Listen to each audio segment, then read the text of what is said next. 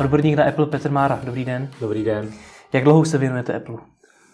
Mm, 20, teď je rok 2017, mm. řekněme 21, 22 let. 22 let? Proč zrovna Apple? No, já v době, kdy jsem začal věnovat Apple, tak jsem chodil na střední školu, tam jsem se učil programovat a my jsme tenkrát používali klasický PC ATXT, což si možná už lidi ani nepamatují, nebo mladší určitě ne. A učil jsem se programovat v Pascalu. A ty počítače byly monochromatický, psalo se do příkazových řádky a, a nemělo to žádný Prostě bylo to jenom technika, jestli hmm. rozumíte, jo? Prostě hrubá technika, nebo neprogramoval se v Assembleru, ale byla to technika. Já jsem pak měl možnost se podívat do jednoho reklamního studia, Argument Mader, a tam jsem viděl Mac, který se ovládal pomocí klávesnice, myši, a když se chtěl dostat disketu ven, tak se vzala a hodila se do koše a mi to totálně jako chytlo, si říkám, to je super. Jo, prostě mě to nadchlo tím, jak se tím jako někdo zamyslel, udělal to pěkný a fakt tady ta blbost, jako jenom vidět, jak vyjede disketa z počítače, což mi řada lidí říkali, jsem, že to je jako nesmysl, ale prostě to tenkrát nadchlo a říkal jsem si, na tom nechci pracovat. Hmm. Ale jsem měl jsem možnost se na tom pak učit pracovat, nějaké, řekněme, jako jednoduché DTP věci, ale hlavně hrát hry, že? což jako člověk v tom věku dělal. Ale jako spojil mě to s tou značkou. Chtěl jsem vědět, jak funguje víc do hloubky. A kolik už jste vyzkoušel jeho zařízení? Hrozně, no, jako od toho roku, nechci to říct, že všechny, to ne, to určitě ne, ale, ale jako hodně desítky jsem vlastnil hmm. určitě. Já dělám ještě jako konference, kde mi rukou třeba za den projde 100-200 iPadů, takže jako kdybych měl počítat, kolik produktů jsem se dotknul, tak to je jako šílený číslo. Hmm. Ale jako mám zkušenost od té doby, co se vlastně vrátil Steve Jobs do té firmy, vlastně téměř s každým produktem. Hmm. Bylo to hodně poznat, když se vrátil do té firmy? No vlastně, ta firma umírala, ta, hmm. ta, ta firma... Ale myslím i pro vás jakožto zákazníka. No, já když jsem ji začal studovat, tak v té době já jsem právě vnímal Jobs, jako kdo ji založil. Já jsem nevnímal tu situaci, která kolem toho byla, kdy on odešel a byl mimo. Pro mě to byla firma, kterou založil Steve Jobs a hmm. hrozně mi přišel zajímavý ten příběh toho kluka z té garáže, který změnil svět. Jo. Hmm. A u něj bylo hrozně zajímavý to, jak on věřil tomu svýmu snu a tomu, že počítač je prostě něco, co, vám, co, co udělá váš život lepším ve finále. A tady to mě bavilo a on vlastně v době, kdy jsem šel trošičku do hloubky, tak se akorát vracel do té firmy. Takže já jsem nevnímal to období, kdy ta firma měla krachovat. A je to hlavně z toho důvodu, že tady v České republice jako, je potřeba si uvědomit, že internet jako existoval na úrovni několika baudů, co se týče rychlosti, že to byl úplně nesmysl. Hmm. Neměli jste žádné informace, jo? to jsem dneska lidi neuvědomil, že ještě v 90. letech jako nebylo moc kam se podívat a číst si o, o Apple 94. rok, třeba 96. už to bylo lepší a tak dále, ale v té době vlastně jste jako nevěděli, co se s nějakým Applem děje, že, hmm. jako, že jste někdy našel článek v novinách. Jo? Hmm. A když se bavíme o té myšlence, tak všechna ta zařízení za těch 22 let, které jste vyzkoušel, jaká je jejich společná myšlenka? No, společná myšlenka. Hm? Je tam usilování o jednoduchost, hmm. rozhodně, to znamená vzít možná složitější koncept a zjednodušit ho, což ale pozor neznamená, že to vnímá každý. Jo, když se podíváte na Maca, tak když ho dáte malému dítěti, tak pro ně bude jednoduchý na ovládání, oproti třeba jiným operačním systémům. A když na Windows pracujete 10 let a přestoupíte na Mac, tak to pro vás může být veliký rozčarování, když všichni vám říkají, jak je to jednoduchý a ono to jednoduchý není. Hmm. Že vaše návyky z Windows nefungují na Macu. Jo, čili je tam určitě snaha o jednoduchost, ale to neznamená, že ji tak každý vnímá. Hmm. Jo? Čili jednoduchost, design, a teď zase design nemyslím jenom to, jak věc vypadá, ale jak se ovládá, nebo jak vypadá a jak se ovládá, jak by takový ten celkový zážitek. Jo, a Apple, nebo Steve Jobs to vždycky měl hodně postavený na tom emočním zážitku s tím produktem. Jo, že ten produkt jako musíte mít rádi. Že prostě pro vás je jak zajímavý. A to je hrozně zajímavý koncept, protože to v, tý, v těch technologiích nikdy nebylo. Hmm. Technologie byly vždycky věci, které měly nějaký procesor, nějakou grafickou kartu, nějaký výkon, ale nikdo neřešil, jestli s tím chcete pracovat, jak to na vás působí, jakou to má barvu, jak to bude sedět v tom dětském pokoji. Jo? Což ten iMac tenkrát totálně změnil a rozbil. Hmm. Když přišel iMac, taková ta modrá, modrá varianta, tak tenkrát IKEA začala vyrábět lampičky a doplňky ve stejné barvě ze stejného plastu. Rozumíte? Protože hmm. byla technologie, která ovlivnila úplně jiný biznis. To dřív neexistovalo. Předtím byl počítač a to byla ošklivá krabice s hromadou kabelů, na který pracujete v tabulkách, ale nikdo to nedělal, protože se na to těšil. Jo, to jste prostě jako museli udělat. Hmm. Hmm. Čili ten jednotný, když se vrátím zpátky, to jednotný bylo přesná jednoduchost, design a použitelnost. A mění se to nějak v čase? Hmm. Já si myslím, že Apple stále usiluje o to samý, ale samozřejmě v čase se to mění, protože když představili první iPhone, tak samozřejmě ten produkt byl mnohem jednodušší, než generace, kterou máte teďka po deseti letech. Logicky, protože přidáváte funkce a tím pádem ta věc jako nabobtnává. Hmm. Jo, prostě tak to je. Takže dokážu si představit, že lidi, kteří dneska vidí iPhone poprvé, tak už to nevnímají tak super jednoduchý, jako byl první iPhone, protože těch možností, které dneska s tím iPhonem můžete dělat, je mnohem víc. Ten první uživatelský zážitek věřím, že ano, protože to je jednoduché ovládání, ale dneska už tam máte řadu doplňků, který můžete využít nebo který můžete dělat. Ale za mě je to pořád součástí toho, jak ty produkty dělají. Když se podíváte na Apple Watch, podíváte se na iPad, tak je to pořád zařízení, které je vlastně strašně jednoduchý. Tam nemůžete toho moc udělat. Jo?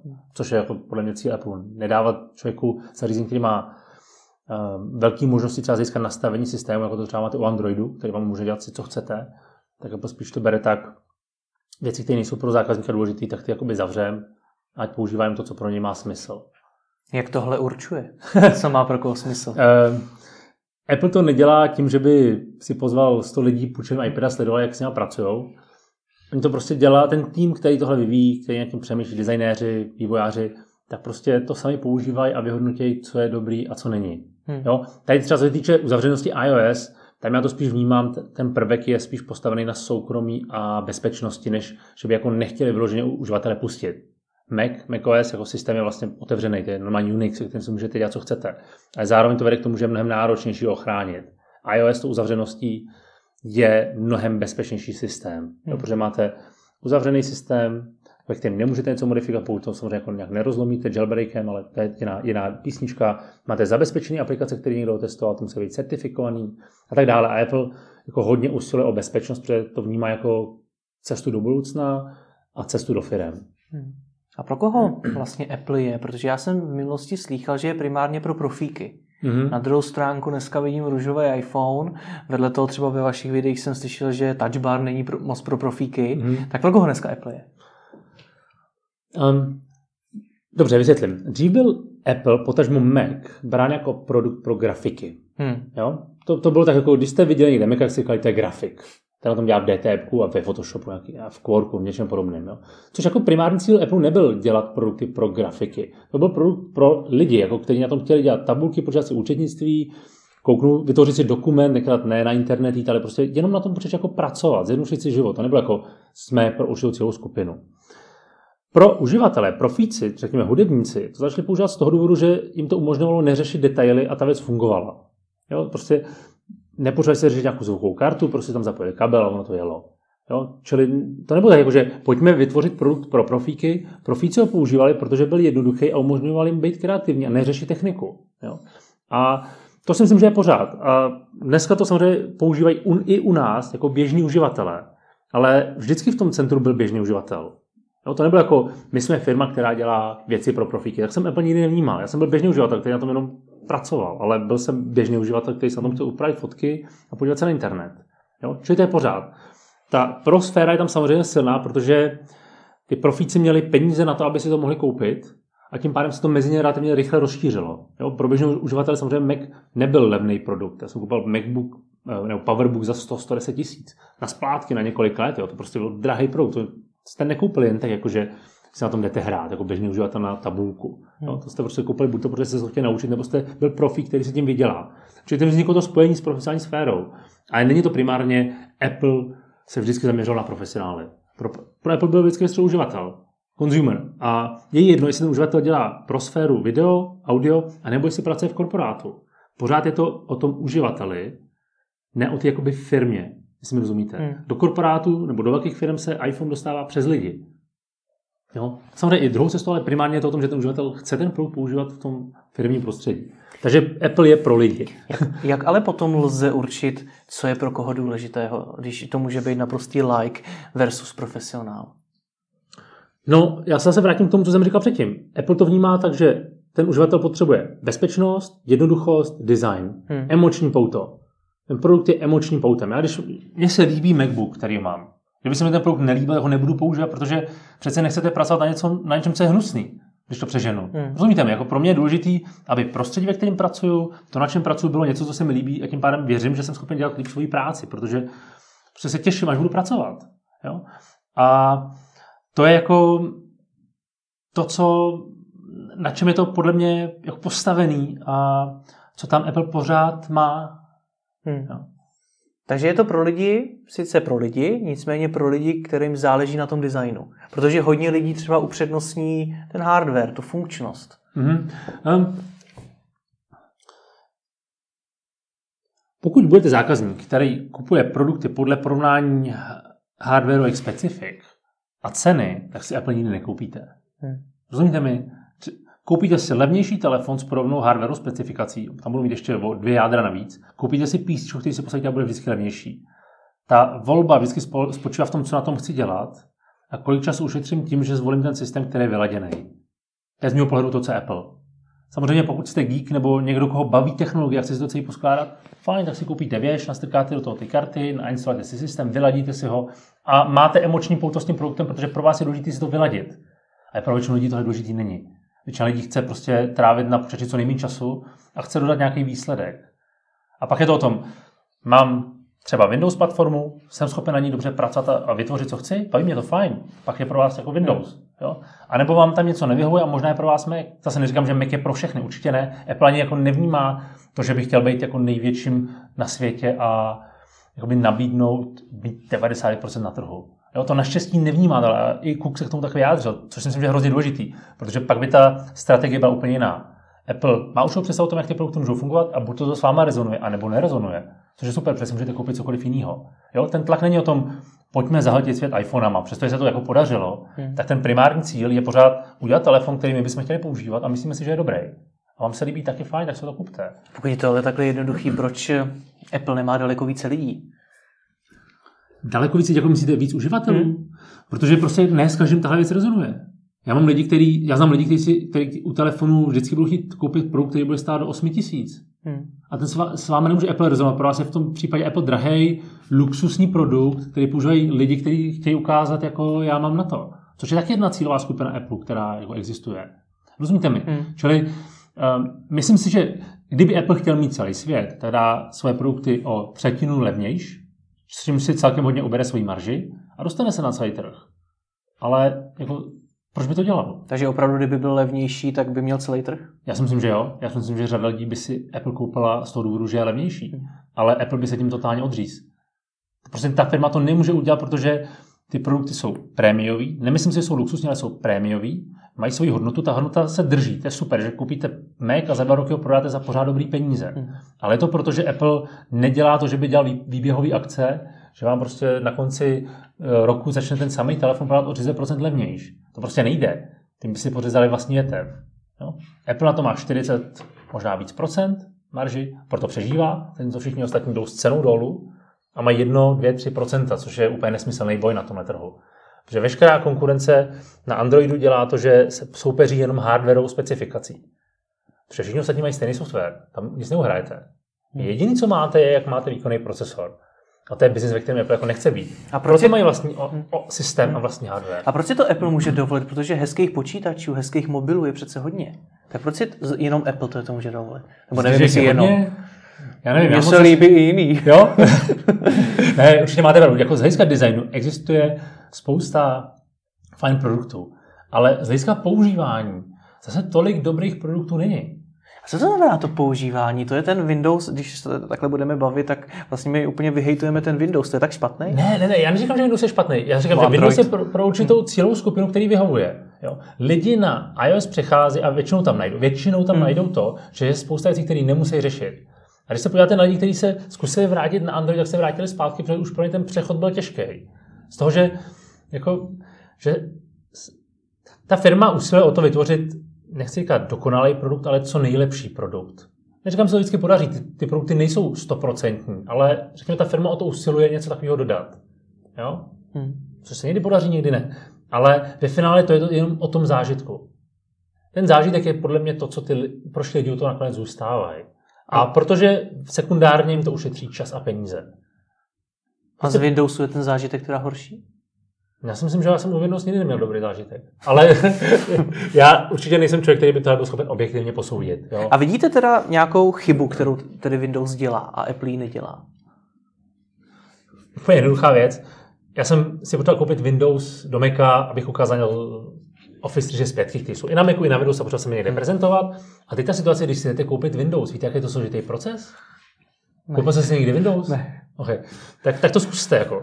Tam máte takových variant produktů, který oni mají. Hmm. To prostě není jeden produkt, to je 20 produktů a vy musíte strávit 20 minut přemýšlet tím, jakou správnou variantu já potřebuji. Proč tady stojí 13, a tady ta 15, a tady ta 3000. Pak myslíte, že tahle je jenom nějaká OM verze jenom na jeden konkrétní počítač, můžu to použít ve virtualizaci a nebudu používat, nebudu potřebovat tu professional verzi. Chápete? Hmm. Jako Apple z hlediska marketingu dělá to, že vám dává co nejméně na výběr. Proto si pravděpodobně rychlejš vyberete a dávám jasnou cestu. Microsoft vám dá hrozně moc možností, ale vy se v tom musíte zorientovat. A kdo má dneska čas přemýšlet na to, jakou verzi Windows potřebuju? Hmm. Jo? Je, jeden jediný příklad. Další věc. Mám ty Windowsy nainstalované, určitě mi někdo jako v komentáři napíše, že se to dá někde změnit, ale Windowsy se sami od sebe zrestartují. Oni se aktualizují a zrestartují se. Chápete to? Vy pracujete, nejenom vám ten systém pod rukama jako řekne, tada, teď jdu restartovat 50, updateovat 50 jako věcí. To nejde, jako to, to nejde. Jo, to jsou tak jako detaily a já si myslím, že Windows třeba hmm. Získat to, kam se posune, dneska jsou moc pěkný systém. Jo, jenom to jsou jako prostě detaily, kde mi přijde, kde zapomínají na uživatele a mnohem důležitější je ten korporát a ta firmní sféra, aby to bylo napojené na servery a tak dále. Já, já to beru. Ale uživatelsky si myslím, že to ještě není jako to, co je schopen nabídnout Apple. Jako určitě ne. A když se podíváte na strategii Microsoftu, kterou dělá dneska, tak vlastně přechází na stejnou cestu jako Apple, to znamená nabízí Surface s vlastním operačním systémem. Začíná dělat hardware a software, protože pak, když máte oboje pod kontrolou, tak jste schopni to lépe propojit. Což dneska dělá i Google se svým Pixelem. Jo, protože tady, tohle Apple dělá roky a nikdo to nepochopil, že to je ta správná cesta. Myslíte si, že to byla chyba ve strategii Microsoftu, že umožnil, aby Windows běžel na jakémkoliv počítači? Ne, to si, jako díky tomuhle tenkrát porazili Apple. Hmm. Jo, v 90. 80. letech, když byly Windowsy 1, 2, 3, 95, tak Windows vyhrál přesně kvůli tomuhle. Protože se to dalo nainstalovat kamkoliv, ale lidi chtěli levný počítač a chtěli operační systém. A IBM říkal, ne, ne, ne, kupte si to u nás, ale to v jednom balíčku a byl drahý. Doba se ale posunula, platí no, dneska? Teď, mm, já si myslím, že Microsoft zaspal, co se týče mobilní, mobilních technologií. Hmm. Tomu totálně udělal, když přišel iPhone, Microsoft neudělal nic, co by se proti tomu postavilo. A dneska Apple má hardware, má software pro počítače, má software pro mobilní platformu, má App Store. Microsoft má hardware od partnerů, se kterými se musí domlouvat, má operační systém, ale když se podíváte na mobilní platformu, tak to je něco, co totálně skomírá. A ono dneska, když jako máte telefon, tak chcete, aby váš telefon dobře komunikoval s tím počítačem. Hmm. Protože prostě to je třeba to, kde Apple dneska zase měřuje ne jako na jeden produkt, ale na to, aby ty produkty spolu komunikovaly. Hmm. A to vám konkurence nenabídne, protože to nemá v rámci jedný, jednoho balíčku. Hmm. Microsoft je silný v serverových řešeních a ve firmě. 365, paráda. Jo, ale tady mu hrozně ujel vlak a myslím si, že ta firma se to samozřejmě vevnitř musí ohromně uvědomovat. Prostě to, když se smáli iPhoneu, to byla zásadní chyba, protože místo, aby udělali to samý a rychle šli do mobilního trhu, tak dneska nemají na svém storu dostatek kvalitních aplikací, které by nabídly lidem. A to se těžko dělá biznis. Já celou dobu přemýšlím nad tím, jak je tenká hranice mezi tím, co tomu uživateli umožníme a, a, a co ne. Mm-hmm. Protože já třeba dneska, jakožto uživatel Apple, se v podstatě bojím, co Apple odstraní příště. Protože MagSafe, klávesnice F1 a podobně, uh, USB 3 porty. Mm-hmm. Proč tohle to dělá? OK, proč odstraňuje věci? To je strašně jednoduchý. Ta firma žije v budoucnosti. Rozumíte, máte dvě varianty, jak přistupovat k tvorbě produktu. Buď to si budoucnost vytvoříte a ovládnete ji, anebo budete eh, reagovat na to, co se děje v okolí. Jo? Řada firm jede v reakčním módu. Sleduje, co se píše na rumor site, teď, jako, teď to přeháním, jo? A sleduje, co se tam píše, a teď někdo napíše, hele, Apple dělá na hodinkách. Ty o to musíme rychle udělat taky. A začnou produkovat hodinky, protože Apple je představí za dva roky. Rozumíte mi, to je totálně reakční model. Vy nemáte vizi budoucnosti. Vy jenom víte, že Apple něco nabídne a chcete na tom rychle vydělat. A to není žádná vize. To je prostě jenom pošlu tam produkt a snad se prodá. Jo? Apple chodí jako na trh mnohem později, ale on si jako tu budoucnost jako vymyslí, vysní a pak ji udělá. A tím, že je v budoucnosti, tak ví, že, že je v budoucnosti, designuje si budoucnost, tak ví, že za 2-3 roky klasický USB port je totálně mrtvá záležitost. Prostě bude na starých počítačích, ale pokud budete chtít rychle přenášet data, tak to nebude existovat. Jen, že dneska ho potřebuju. tak si ten Mac ještě nekupujte. Rozumíte, ale hmm. jako pořád máte možnost si koupit rok, dva, tři starý MacBook a bude super a pár let vám vydrží. Hmm. Jde o to, že tahle nemůžete dělat biznis. Vy musíte ten trh měnit a být tím lídrem. Takže Apple je zpravidla ten první, kdo ty technologie odstraní. Když přišel iMac, měli první iMac, tak měl USBčka a tenkrát všichni měli takový ty paralelní sériové porty. A všichni na to koukali, co udělat s nějakým USBčkem. Teď já na to nic nemám a musí si kupovat redukce na to, aby připojili disketovou mechaniku, která tam taky nebyla. A všichni přesně tohle remcali. Podívejte se dneska, všichni používají USB. A Apple tohle prostě standardně dělá. Prostě když ta technologie začíná skomírat, zbavíme se jí. Proč bych ji měla dávat do počítače, když ten počítač za tři roky tu technologii nebude potřebovat? Pryč s tím. A uvidíte, že to bude následovat. To se taky nemusí stát. Nemusí. Pak to Apple nevíde. Což je v pořádku. A chápe tohleto běžný uživatel Apple, že Apple žije v budoucnosti a odstranilo to proto, že za tři roky to tady nebude? Eh, asi jo, když se to dobře prodává. Jako MacBook Pro je, je nevím, jestli nej, nejrychlejší prodávaný MacBook, tak bych si ty data musel dohledat, ale rozhodně to není tak, že by MacBook Pro byl produkt, který byl pro prach. Naopak, na ně čekáte týdny, než vám přijde. Ten produkt se prodává dobře. Takže zjevně ta cílová skupina, a zase Apple nemá získat počítačů 50%. A nevím, kolik může být, 10%, něco takového, ale je to jediný, jediný PC, který roste. Ten zbytek toho trhu jde do háje. Klasický PC svět. No, protože si lidi koupí a mají to doma 6-7 let, že? Takže asi to ta cílová skupina chápe. Ten zbytek to nechápe, jak se to nekoupí. Zase, je to v pořádku. Já potom vidím drtivou většinu lidí, která má novýho Maca, ale taky mají podstatně více redukcí, daleko víc kabelů. Mm-hmm. Ale já, se, já redukce používám poslední roky. Já když prezentuji, tak potřebuji redukci na VGA, který jsem v předchozím Macu samozřejmě neměl. V předchozím redukci jsem neměl redukci na Ethernet, se kterou jsem taky cestoval. Takže jako, ano, beru to, že dřív bylo fajn, že jste prostě zapojili ty porty, ale pro určitou činnost jste stejně ty redukce potřebovali. Běžný uživatel možná ne, ale běžný uživatel možná nebude potřebovat redukce ani tady. Pokud se nepotřebuje připojit na projektor, tak na co vlastně potřebuje redukci? No dneska si nemůže zapojit ani blbou flešku. Ano, to je pravda. Můžete si koupit novou flešku, dělají taky ty obou strany a je to investice. Zase, když si kupujete ten stroj, tak zvážíte, chci investovat do tohle nebo nechci, nebo si koupíte jednu redukci. Ano, to máte pravdu. Jo? Ale zase je to věc, která je, je to nějaká přechodová fáze. Je to změna. Lidi, lidi nemají rádi změny. Ale zjevně ta cílová skupina to z části chápe a ten zbytek počká rok, dva, počká se na lepší procesory, vyšší výkon a koupí si MacBooka pro za dva roky. Jde o to, kdy se to vlastně vyplatí, protože jasně, můžu si nakoupit redukce, můžu si koupit jinou flešku a podobně, čím se zvyšuje ta investice. Mm-hmm, to je pravda. A do kdy se to vlastně vyplatí?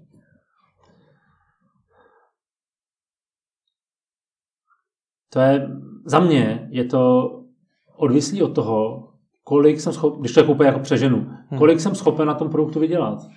To je celý, to je prostě pracovní nástroj. Jestli jste nečet rozhovor s Lukačevičem ze seznamu, tak ten říkal, že teďka vybouve své lidi mekama, hmm. protože vnímá to, že jsou dobrý, kvalitní a že ten design, jak je udělaný, je podstatný pro to, aby dělali líp svoji práci.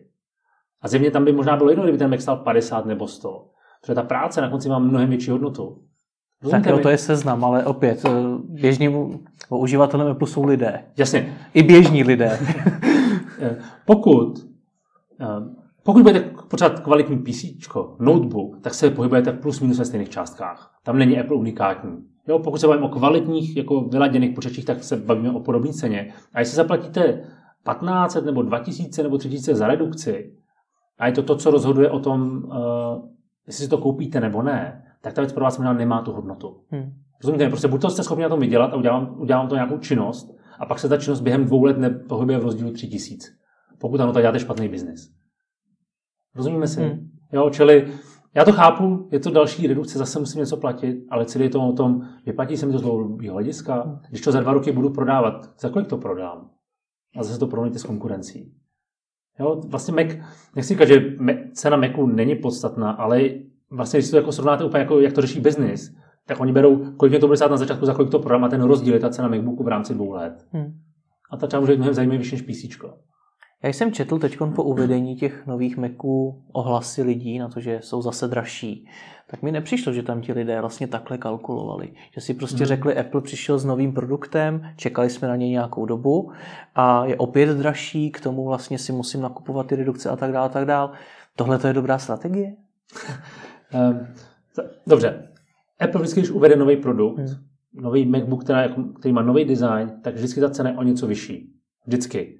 A pak ona jde postupně dolů, pak začne postupně klesat, a pak přijde nový MacBook, nebo MacBook Pro, nebo MacBook Air, cokoliv, a zase ten nakopne tu cenu a ty další produkty jako padají. Pardon, tak. ale teď ty Macy, co byly předtím, pokud se nepletu, s cenou dolů nešly, nebo ano? Ne, ty jsou uzavřený. Jakoby, ne, ne, není to tak, jako, že to jde hnedka, ale třeba když se podíváte na MacBook Air, ten na začátku stával desítky tisíc, možná dvojnásobek, než stojí dneska. Mm-hmm. Jo, když ten produkt byl uvedený na trh. A dneska je možná 30, 25, něco takového. Jo, čili v řádu pěti, šesti let, nevím za větší, jako nepamatuji si to rozpětí, hmm. jo, ale ten produkt dvojnásob, stál dvojnásobně, dvojnásobný množství peněz. To za prvý. Za druhý, um, to, že jako chápu, že internet na něco reaguje, ale asi vám nikdo neřekne, je, to je super, že Apple zdražil, za prvý. A jako být s něčím nespokojený a poslat to na sociální sítě je strašně jednoduchý. Hmm. Jo, ve finále to jako asi možná nejsou lidi, kteří si ten produkt ve finále koupí. Jsou lidi, kteří by se třeba chtěli koupit, ale nedají za něj 60 tisíc, protože pro ně nemá tu hodnotu. Což je zase v pořádku. Cílem Apple není každý uspokojit. Apple udělá produkt, myslí si, že je fajn a stojí tolik peněz. Berte nebo neberte. Jedním, čemu věří, že to je kvalitní a že to je dobrý a snaží se, aby to tak vypadalo. A to je celý. A to mě přijde jako super strategie. Já si myslím, že nejlepší strategie je dělat kvalitní produkt a pro za cenu, která vám zpátky přese určitý množství peněz, který můžete zpátky investovat do biznesu, můžete zpátky investovat do výzkumu a udělat další dobrý produkt. Hmm. Kdyby to dávali levnější, tak budou mít 5% marže a ta firma jako umře. Dobře, tak to byly USB porty. Jaký smysl mělo odstranění MagSafeu? Já jsem začínal na Apple, tak to byl hlavní argument, proč mít Apple, že když mi někdo zakopne o nabíječku, mm-hmm. takže mi neschodí celý počítač na zem. Dneska schodí s tím ty nový. Ano, beru to. Já vám řeknu svůj názor, já nevím, proč hmm. Apple odstranil MagSafe, nebo myslím si, proč to udělal, ale neřeknu vám, je to můj názor, jo. Tam, tam je několik rovin. Když MagSafe přišel, tak jste byli v situaci, kdy ten Mac jste museli přes den nabíjet. Jakože prostě vydržel řádu několik hodin. Hmm. Takže nabíjení bylo podstatná část. Jo. Dneska Apple nabízí produkty, a třeba u MacBooku Pro se objevovaly nějaké problémy, ale jinak jako nabízí produkty, které řekněme vydrží 8-9 hodin práce. To znamená, že pravděpodobně ten produkt budete použít jako iPhone nebo iPad. To znamená, když ho nepoužíváte, dáte do nabíječky, jinak ho máte mimo nabíječku. Hmm. Jo? Neříkám, že to každý používá, ale vysvětlu ten koncept. Jo? A nebo pravděpodobně ho máte jako na stole a se tam ho nabíjíte, že to asi nedáte na konferenční stole, kde jste předtím museli, protože jste museli neustále nabíjet. To si myslím, že je jeden pohled. Jo. A druhá rovina je prostě na MagSafe není už místo. Prostě můžete nabíjet to z jakýkoliv strany, dnešní hře nabijete to zprava, zleva, je jedno, kolik kabelů to napojíte, jsou všechny stejný a ano, není tam MagSafe. A chcete MagSafe, třetí strana vám MagSafe udělá. A budete si za to muset zaplatit. Proč takhle, jak mi to vysvětlujete vy, to vlastně nevysvětluje přímo Apple na těch svých obrovských konferencích, když to uvádí? Uh, protože Apple jako moc nevysvětluje. Proč ne? ne? Nebylo by to vlastně hmm. logický z toho, co říkáte? Protože nebylo, vy, jak protože... to říkáte, tak já chápu, že všechno má teda nějaké širší souvislosti, které si ale běžný uživatel pravděpodobně neuvědomí. Hmm. Um, Apple z hlediska komunikace je firma, která je extrémně uzavřená. Byla mnohem víc uzavřená 5-10 let zpátky, kdy se jako mnohem víc otevírá, ale prostě ta věc fungovala tak, že oni vydali tiskovou zprávu, poslali PR oddělení a tím ta věc zaslal. Hmm. A velice specifický případy byl, kdy Jobs nebo někdo k tomu něco komentoval. Jo, ale vlastně nikdy nedělají to, že by se jako omlouvali, proč něco odstranili. Vždycky se soustředili na to, proč ta nová funkce je lepší. Znamená rychlejší port, více místa, tenčí produkt, lehčí produkt. To je to, co jako hodně tlačí. Váha, rozměry. Jo? Ale jakoby oni vědí, že se lidem nebude líbit, že odešel MagSafe, ale jakmile jim to vysvětlíte, tak zároveň asi podle mě spouštíte další lavinu otázek a komentářů, který nezastavíte. Tak to prostě jako prostě se na to koukněte buď to vám ten produkt dává smysl, nebo vám nedává. Takže vlastně nemá smysl poslouchat svoje zákazníky. To má smysl poslouchat zákazníky, pokud uděláte něco specifického a musíte to dovysvětlovat, což třeba byla Antenna Gate. Si pamatujete, jeden čas bylo taky, když jste iPhone drželi specifickým způsobem, tak tam špatně fungovalo připojení na internet mm-hmm. a tenkrát se to potřeba jako Jobs přímo vyjádřit, že jako vyloženě, že to věc řešil. No. Dneska je ta firma otevřena a myslím si, že mnohem víc vysvětluje, ale třeba nejsem si jestli tady to někde bylo vysvětlený, ale co se týče jako poslouchání zákazníků, Apple poslouchá své zákazníky, má Apple.com lomeno feedback, kde můžete napsat svou zpětnou vazbu a čtou to, čtou to, ale když vytváří produkt, tak ho nedělají podle toho, co chtějí lidi. To ne. Protože lidi nevědí, co chtějí. Jo? Přesně jako Jobs říkal, já nevím, co chci, ale až to uvidím, tak ti to řeknu. To je úplně to samé.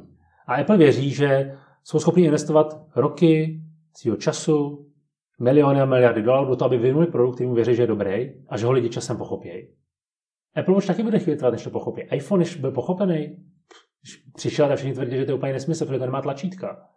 Rozumíte, lidi, mám tu věc vždycky odsoudí na začátku, ale to každou zásadní věc, li, li, zásadní věc lidi odsoudí. Protože ji nechápou, přijde divná a je to změna. Apple nemůže dělat za, eh, produkty podle zákazníků. To by přesně dělal to, co dělá konkurence, že uděláte levný tablet, který má USB a jste schopni do něj cokoliv nahrát. Ale to Apple neudělá, protože to nesedí koncepci, jeho koncepci budoucnosti. A proč tak často mluví na těch prezentacích, už jste to zmínil, třeba o té váze? To je opravdu hmm. tak strašně zásadní, že to je o pár gramů lehčí? Zajímavá otázka, ale zjevně asi jo. Zjevně, zjevně věří tomu, že budoucnost technologie je v tom, že je prostě tenká, skoro neviditelná, hmm. bez toho, aby vás rušila. Jo, prostě u předchozího MacBooku Pro jste museli přemýšlet, kam patří jaký kabel, jste museli najít tu stranu. Dneska to nemusíte řešit, dneska to tam prostě zapojíte. Jo? Čili zase zpátky jednoduchost. Hmm. Aby ten uživatel se musel soustředit na to, co chce vytvořit, ne na to, jak s tou technologií pracovat. Aby byla tenká, přenosná, přenosná, je, asi přenositelnost je to podstatné. Proto iPady jsou takový, jaký jsou. Proto tohle vypadá takhle. A jasně, že by to mohlo udělat dvakrát tlustší, aby ta baterka vydržela tři dny nebo čtyři. A kdo by si to koupil? Víte, kolik Bylo by zajímavé, kdyby se na to, to Apple zeptal. Bylo by to zaj... Ne, tahle. Spousta lidí vám řekla, já bych si to koupil. Hmm. A to neznamená, že by si to koupili. Rozumíte mi? Tak si k tomu můžete koupit baterii pack a používat to. Bude vás to stát pár korun a zase, kolik lidí to doopravdy udělá. Víte co, lidi jsou jako nespokojení s věcmi, to neznamená, že něco změnějí, nebo že se kvůli tomu začnou chovat jinak. Prostě nemůžete dělat věci na základě toho, co chtějí vaši zákazníci. Ale... Vy musíte mít vizi a dovolit těm lidem, aby časem pochopili a nebo šli po té vizi s váma. To je podle mě strategie, po kterém vychází roky. A proto je dneska tam, kde je a neskončil v těch 90, 96. 97. Jenomže Apple byl vždycky brán za inovátora. Mm-hmm. Jsou tohle ty inovace, které od něj chceme. To, že je Mac zase o něco lehčí, že odstranil klasické USB porty a že žije v budoucnosti, to jsou vlastně, to jsou slova. Uh, hajde se, Mac je produkt, který je na tu strašně dlouho hmm. a jako, pokud, lidi, jinak, pokud lidi mluví o Apple a inovacích, tak mluví o tom, kdy změnil svět.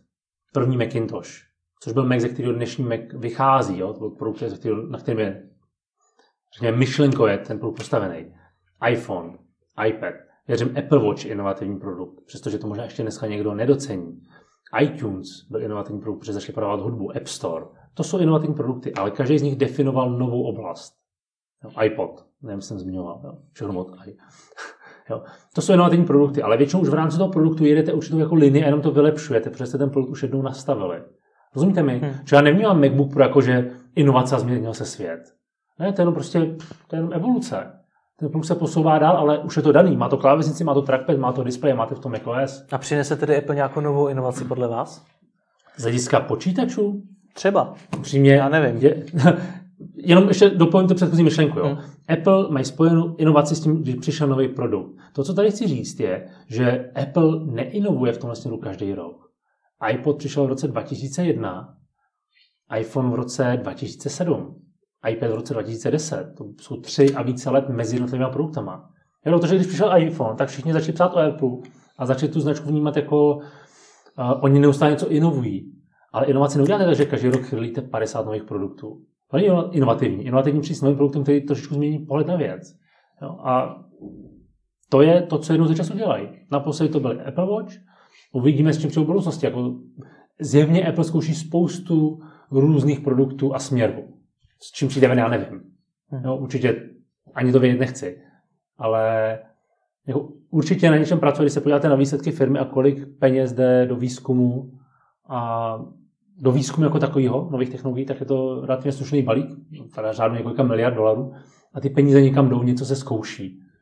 Jo, a je meziročně jako ta věc jak se roste. Když se o tom bavíme, proč vlastně dneska Macy ještě nemají dotykový displeje? Protože ti, kdo je designují, nevěří tomu, že je to správná cesta. Proč ne? Z jejich pohledu um, Mac OS jako operační systém není nadizajnován na to, aby se se na něj trefili prstem. O to je iOS. iOS byl designován tak, aby tohle fungovalo dotykově. A mimochodem, proto iOS a iPad změnil tablet, nebo trh s tabletem. A tablety tady existovaly předtím a měli jste na nich klasický Windows. Hmm a neprodávali se. Přišel iPad, který měl speciální operační systém, který byl dotyk, na dotyk připraven a změnil ten trh. Všichni začali dělat úplně to samé, co iPady. No, každý začal vyrábět něco dotykou, že jsem načal sám tablet prstem a začal to dávat buď to app iOS nebo Android, a nebo následně Windows ty dlaždice. Jo? Čili um, Apple nevěří, že, že, že ta správná cesta je dotýkat se ve Finderu na ikonku. Prostě tomu nevěří. O to je iOS, tady funguje Mac. Já neříkám, že to nezmění, jenom prostě v té podobě, v jaký je Mac OS systém, to není ta správná cesta používání. A věří, že používání trackpadu, hmm. klávesových zkratek a možná toho touchbaru je lepší cesta. Já vím, že to asi nemůžete vidět, ale typnul byste si, že teda do budoucna přijde nějaká zásadní změna macOS. Nebo si ani, myslíte, ani si to že... nebudu typovat. Ne. Nevím. Prostě já vám jenom říkám, co říká Apple. V téhle fázi, v jaký je macOS, to nemá logiku. Hmm. Jestli přijde jiná verze macOS nebo iOS, já nevím. A jak se vlastně dneska definuje ta hranice mezi tím tabletem a mezi notebookem? Kdy si mám koupit to a kdy to? Hmm. Protože já třeba dneska, když přijdu do obchodu Apple, tak uh, tam vidím tablety při, už přímo s klávesnicí a už to v podstatě vypadá skoro jako klasický notebook. Mm-hmm. Uh, já jsem dělal takový jako pěkný graf, kde bylo ukázáno, na jedné ose, myslím, byla komplexita, a na druhé ose možná čas. A podle složitosti úkolu, který děláte, si vyberete produkt. Hmm. To znamená, na vyřízení e-mailu mi stačí tohle. Jo, já vlastně nejvíc pracuji na tomhle. Takže jednoduchý task, jednoduchá záležitost, nepotřebuji dělat nic složitýho, ne, nepotřebuji na to moc času, e-mail vyřeším na iPhoneu. Když bych chtěl upravit obrázek, tak už třeba vezmu do ruky radši iPad, protože jsem schopen třeba prstem tam líp malovat nebo tuškou, což už tady neudělám. Jo. A kdybych chtěl udělat složitý obrázek, budu několik vrstev, budu tam přidávat nějaký texty, budu to chtít rozanimovat, vymýšlím si, tak na to třeba vezmu Mac a použiju Adobe Photoshop a Final Cut. Jo, čili celý to jenom o tom, jak složitý úkoly děláte a jaký jsou vaše potřeby. Řada lidí dneska ve finále počítač používá na to, aby šli na internet, potažmo na Facebook, na YouTube, poslouchali hudbu, koukali na videa, občas napsali nějaký dokument, odepsali na e-mailu, používali Messenger, komunikovali a to je vlastně všechno. Ano, tam upřímně stačí úplně bohatě tablet. Jo? Jenom si to spousta jako neuvědomuje, nebo si to přiznat, že vlastně dělají tak strašně málo. Ale většina lidí tohle prostě dělá. Budete to pokračovat, že vlastně pro běžní uživatele budou spíš ty tablety. Já si myslím, že jo. A věřím, že to je to, na co Apple sází. Hmm. Jo? Prostě i, když se podíváte na cenu MacBooku Pro a MacBooku takového, tak je tam iPad je levnější a věřím, že přesně pro tohle cílovku, pro tohle cílovku, pro který nemá smysl investovat 60 tisíc do MacBooku Pro, protože jim nevydělá zpátky peníze, tím pádem to nepoužíváte na práci, je tablet mnohem lepší, nebo iPad mnohem lepší zařízení na konzumaci a zprávu obsahu. Určitě. A když se podíváte na to, jak Apple s iPadem míří do firem, tak je to úplně stejná myšlenka. Hmm. Protože ono, když vezmete iPad, tak máte mnohem bezpečnější systém, který je uzavřený, což je dobře. Dáte do něj určitý specifický aplikace, který ta firma potřebuje používat. A už tam nepotřebujete dalších 100 aplikací jiných. Ty aplikace jsou navázané na váš SAP, na váš interní systém, který tam zadajte informace, protože to mají pěkně všechno připravené, žádný Excel, že by někam posílali. A je to hotový. Nevyvracíme tě tím vlastně to, co jsme řekli na začátku, že Apple prostě není pro každého a že je drahý. Teď vlastně říkáme, že, ten, eh, že pro řadu uživatelů stačí eh, iPad, který je levnější. Hmm. Tak neznamená to vlastně, že Apple je ve skutečnosti pro všechny? No, Nebo že se tam chce posunout třeba do budoucna? Apple dává každému uživateli, aby si vybral, jestli ten produkt chce používat nebo ne. Pořád iPad je relativně drahý produkt oproti tabletům, který stojí 2000. Zase iPad nestojí 2000, bude vás stát 10, 15 tisíc. Proč může stát ke 30, pokud se bavíme no, o velkém no. iPadu hmm. Pro. Čili pořád je tam stejná hranice.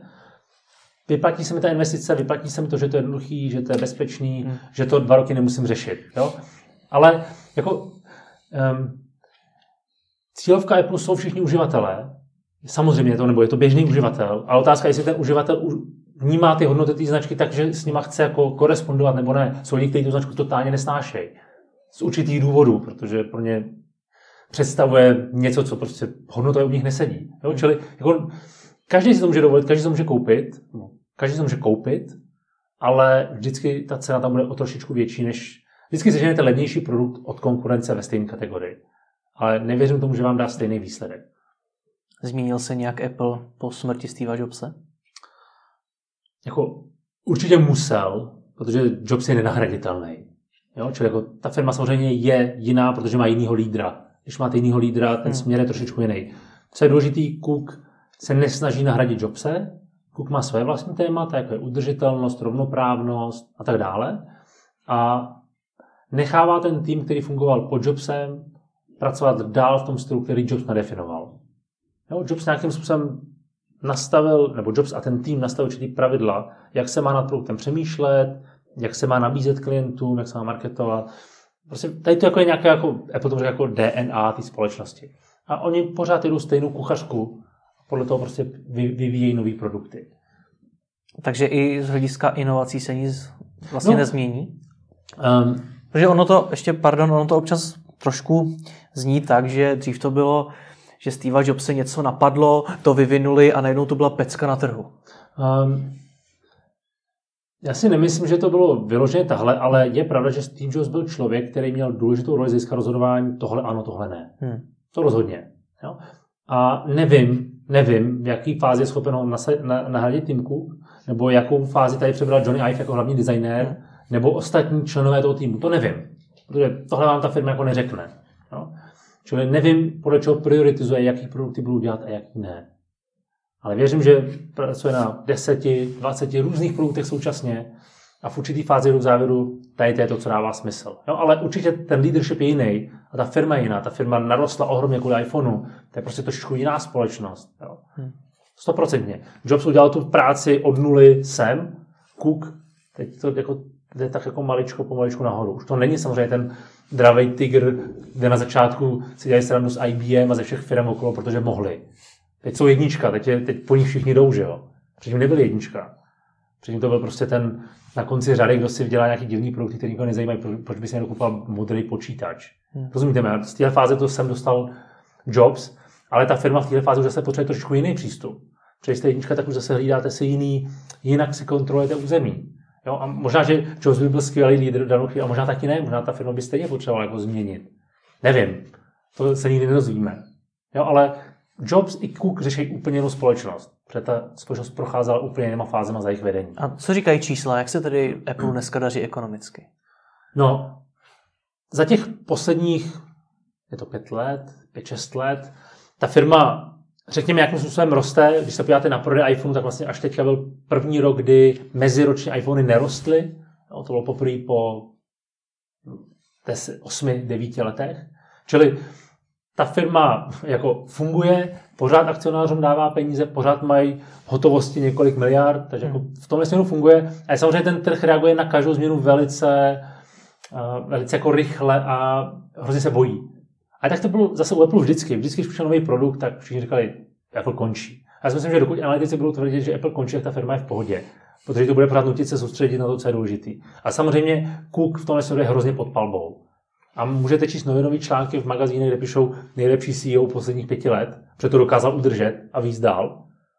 A zároveň určitě uslyšíte analýzy, které říkají, ta firma prostě nemá inovace, je úplně prázdná a to, co teďka nabízí, to nikoho nezajímá. No, a je na vás, co si vyberete. Co já jsem teda četl o Apple, tak, že neplní své hospodářské cíle, že klesá prodej iPhoneů i Maců, eh, že se vyhýbá placení daní a hrozí mu miliardové hmm. pokuty, nebo že dokonce má zaplatit, já nevím. Jak tohle všechno v tu firmu ovlivňuje? Že to zní poměrně negativně. Jasně, ale to je, ta firma je pro média hrozně zajímavá, prostě o ní psát a asi nechcete psát o tom, ta firma je nejlepší na světě. Prostě jakmile ta jednička něco udělá, tak to komunikujete. Takže daně v Irsku. Já vám nejsem schopen tu kauzu komentovat, jak nemám žádné informace.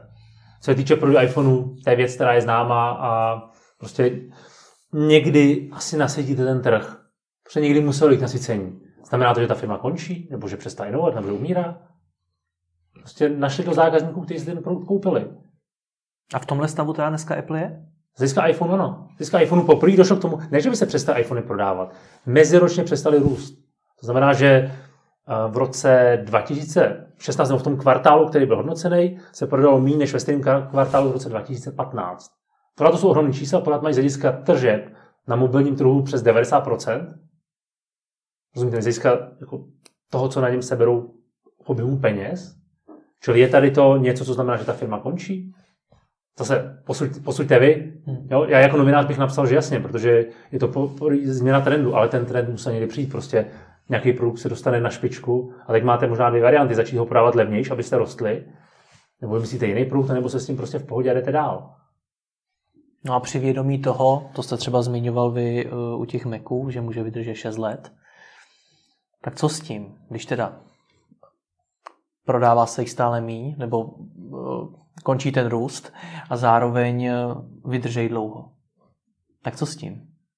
Jako z hlediska... Co teď Apple může dál udělat, aby tohle to změnil?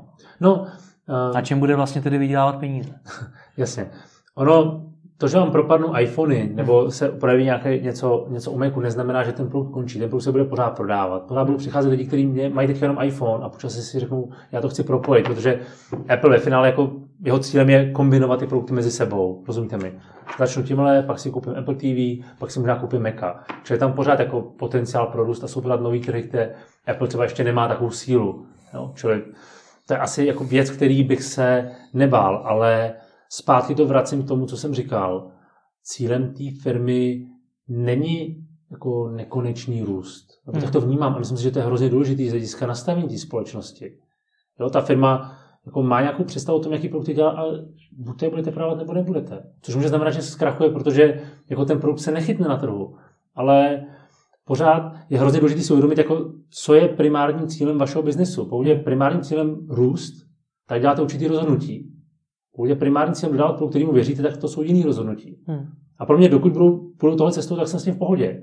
Protože tomu věřím a i kdyby to spadlo o 50% dolů a budou to pořád dobrý produkty, já si je pořád budu kupovat. A to je to, co mě zajímá. Já nepotřebuji, aby každý měl iPhone. Mě to je upřímně jedno, co používají jiní lidi.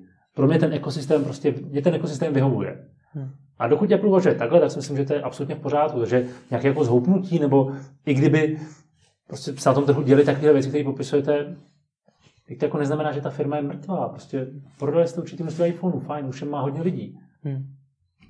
Končím? Ne. Tak udělám nový produkt, udělám nový iPhone. Za rok, každý rok přijde nový iPhone. A uvidíme, jak to bude vypadat s novým iPhonem. Hmm. Jo? Rozumíte mi, co tě myslím? Jo? Že, že já, já, to nevnímám tak, jako že ta firma končí na základě toho, jaký jsou hospodářské výsledky. Ty hospodářské výsledky jsou pořád super. A ano, myslím si, že tam zaznělo, že teďka to bylo poprvé, kdy ten odhad jim nevyšel. Ale hmm já nejsem analytik, kterou nejsem schopen vám k tomu dát jako informace, abych vám rozebral finanční oblast, protože ji neznám. Čili já čtu stejný média jako vy hmm. a jenom interpretuji, a to znamená, že jim rozumím. No. Je vlastně něco, co se vám na tom vývoji Apple nelíbí? Něco, čem, vás, čem vás zklamal? Určitě to není tak, že bych tvrdil, všechny Apple produkty jsou super. Nejsou všechny ty verze operačních systémů mají nějaké chyby, které se projevějí. Jo? Čili nejsou to perfektní 100% produkty. Za mě jenom, přestože tam tu chybu mají, tak to není tak, že bych si řekl, já už to nechci používat, protože to není. A nebo jsem nenašel lepší variantu, která by mi dala jakoby stejnou, stejnou možnost pracovat na tom produktu, který mám. Jo? Čili já, to, já vím, jako, že um, jsem vnímaný jako člověk, který každému říká, že to je super. A to není pravda. Ty produkty mají spousty chyb, Každý, v každém se něco najde, proto vznikají updaty, proto Apple vydal Apple Watch a pak vydal druhou sérii, která byla lepší. Protože se poučili, tam už třeba brali ten feedback od těch uživatelů, protože sledovali, jak je lidi používají. A nejdřív jim dají ten produkt na hraní, tak jak si myslí, že to má vypadat. No. Čili jsou jako věci, které se mi nelíbí, které od Apple nepoužívám. A ty, které používám, používám, protože mi prostě vyhovují a fungují mi. Až o tohle přijdu, tak si budu muset najít jiný počítač, ale já nevím, co na tohle trhu bych si vybral. Rozumíte mi? Hmm. Nás bude sledovat hodně lidí, kteří třeba podnikají, tak eh, v čem se od Apple mohou oni inspirovat? Já si myslím, že Apple má strašně jednoduchou strategii, která mu vychází a to je, mám nějakou vizi, což je, což je hrozně důležitý. Vize, jako kam jdete, co chcete zmínit, co chcete dokázat. Nikdo úspěšný podle mě nebyl schopen být úspěšný bez toho, aby měl nějakou vizi. Hmm. Jo, a spousta firm jako vizi nemá. Spousta firm postavá na tom, hele, tady je díra na trhu, pojďme tady něco prodávat. To je podle mě nesmysl. Jo, takže u Apple je nějaká vize, s kterou můžete souhlasit nebo nemusíte, to je jedno, ale oni věří. To je podstatný. A druhá věc, která si myslím, že je podstatná, je kvalita. Za kterou si necháte zaplatit. Vysvětlete lidem, že to, co děláte, je kvalitní a dáte tomu správnou cenovku, která tomu odpovídá. To je podle mě to, co se o Apple dá naučit. Protože zase můžete jít na trhu, kde bojujete jenom s cenou, a to je podle mě hrozně těžký boj. Hmm. Apple tohle nedělá. Apple nedělá levný produkty, kde bojoval s cenou. Nebo prostě tady, ostatní jsou tady a tady je luxus a my jsme někde mezi. Hmm. A se buď to funguje nebo ne. Ale myslím si, že kvalita, nějaká vize o tom, co děláte, je nejpodstatnější. A tady to, když si udržíte, tak si myslím, že v téhle zemi, když budete dělat kvalitní práci, tak za ní vždycky dostanete zaplaceno. Tomu věřím. Tak vám moc děkuji za rozhovor. Já taky.